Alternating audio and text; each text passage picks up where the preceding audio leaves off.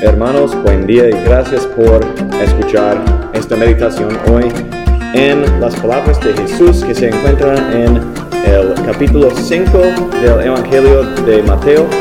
Esto lo llamamos el Sermón en el Monte y estamos meditando hoy en los versículos 21 al 30 los versículos 21 al 30. Y yo soy el pastor Tim Walsh, pastor de la iglesia eh, Gracia de Dios, iglesia luterana, aquí en Dix Hills, en Long Island, Nueva York. Eh, espero que esta meditación hoy les sea de bendición.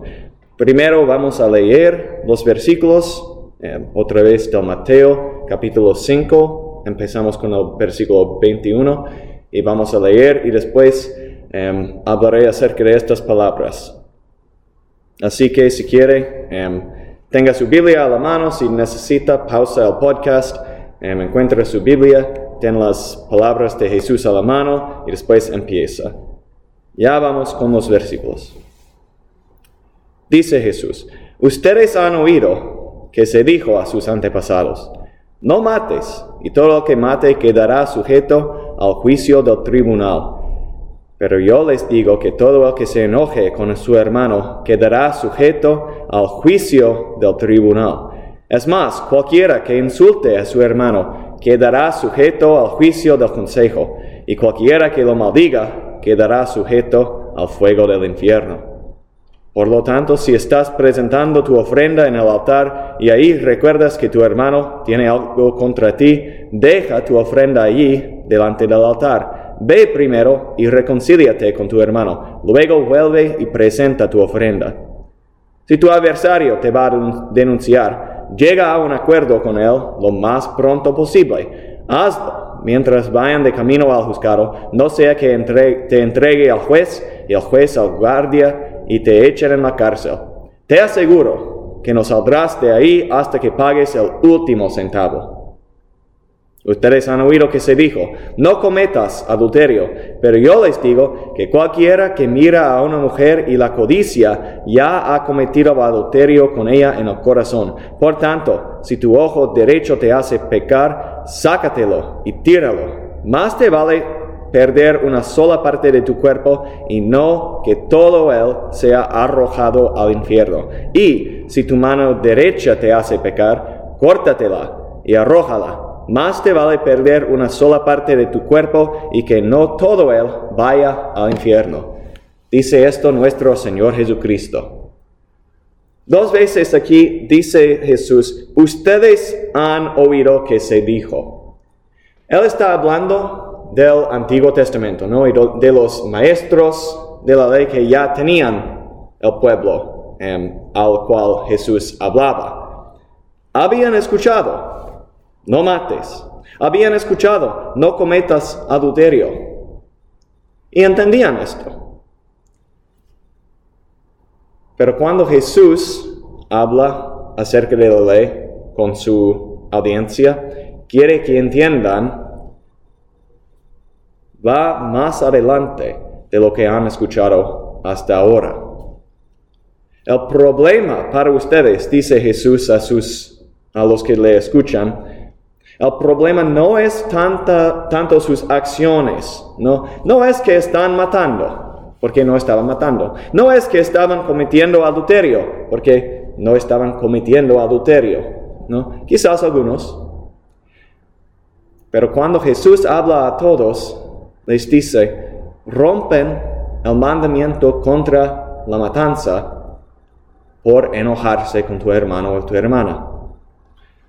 Rompen el mandamiento contra el adulterio por codiciar, por ver a alguien quien no seas tu esposo o tu esposa y querer tener relaciones sexuales con esa persona.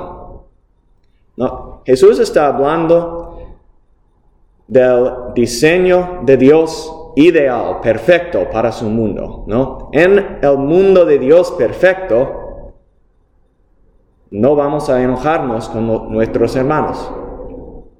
En el mundo perfecto de Dios no vamos a codiciar. Dios nos diseñó con respecto al a su diseño del cuerpo humano y sus eh, capacidades sexuales, nos diseñó para la relación del matrimonio. Un hombre y una mujer. Y toda forma de actividad sexual fuera de ese diseño es pecado, dice Jesús. No solo adulterio, dice, sino que ver a otro que no sea tu esposo, ver a otra que no sea tu esposa y querer con esa persona algo que ahora Dios no te ha permitido tener, por sea que tienes ya esposo esposa o que aún no eres casado. No importa. Con la matanza. Cuando Jesús habla aquí en el griego original, las palabras usadas hablan de indignación, ¿no? de orgullo dañado y de enojarse por eso. ¿no? No solo sentir, sentirse em, que se te ha mostrado una falta de respeto en una ocasión en particular, sino que tienes con otra persona una relación envenenado por la idea de que esa otra persona me faltó el respeto. Esa otra persona no me ha mostrado eh, la reverencia, que mi estatus le obliga a mostrarme. Todos hemos sentido, todos hemos sentido estas em, emociones, ¿no? Miremos lo que Jesús dice en el versículo 23 otra vez. Por lo tanto, si estás presentando tu ofrenda en el altar y allí recuerdas que tu hermano tiene algo contra ti, deja tu ofrenda allá delante del altar. Jesús quiere que entendamos, todos hemos sentido eso, todos hemos pecado así, todos hemos sentido este tipo de enojo indignado cuando nuestro orgullo propio se ha dañado. Todos hemos codiciado. Y Jesús no dice que es un asunto pequeño, que Dios va a olvidar, dice que no debemos venir a adorar a Dios, no debemos venir ante el altar de Dios si nuestro hermano tiene algo en contra de nosotros con respecto a estos mandamientos de Dios, con respecto a toda la ley de Dios. No debemos adorar a Dios cuando nuestro hermano tiene algo en contra de nosotros. Esto es fuerte, esto es pesado. Y necesitamos verlo de esta manera. Estos versículos no son para examinar las vidas de otros, para decir, uh, ahí él siempre tiene ese ojo de codicio. Ah, ella siempre se enoja, ella siempre siente su orgullo dañado. No, yo me a mí me examino. Yo me a mí examino con estas palabras de la ley de Jesús. Yo me a mí veo mis pecados aquí. Y nuestro Señor también tiene su promesa aquí. No, versículo 24. Deja tu ofrenda allí delante del altar, ve primero y reconcíliate con tu hermano, luego vuelve y presenta tu ofrenda.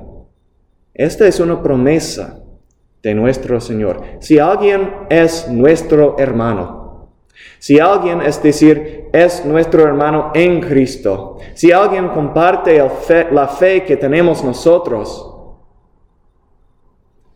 entonces Jesucristo, quien es el fundamento de nuestra fe, nos promete, habrá reconciliación ahí.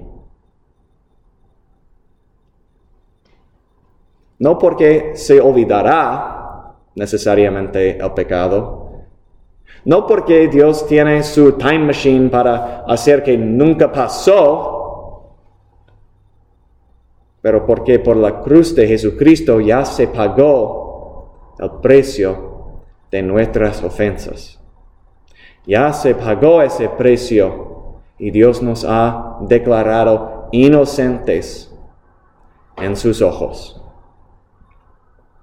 Así que Jesús dice, van a encontrar, cuando nos vemos a nosotros mismos con estas palabras de ley, vamos a encontrar, dice Jesús, vamos a encontrar nosotros nuestros pecados. Si no, no nos estamos examinando honestamente. Pero cuando sí vemos nuestro pecado, vamos y nos reconciliamos con nuestro hermano. Y promete Jesús, por su sacrificio, por su ofrenda de su propia vida inocente perfecta, habrá reconciliación. Amén.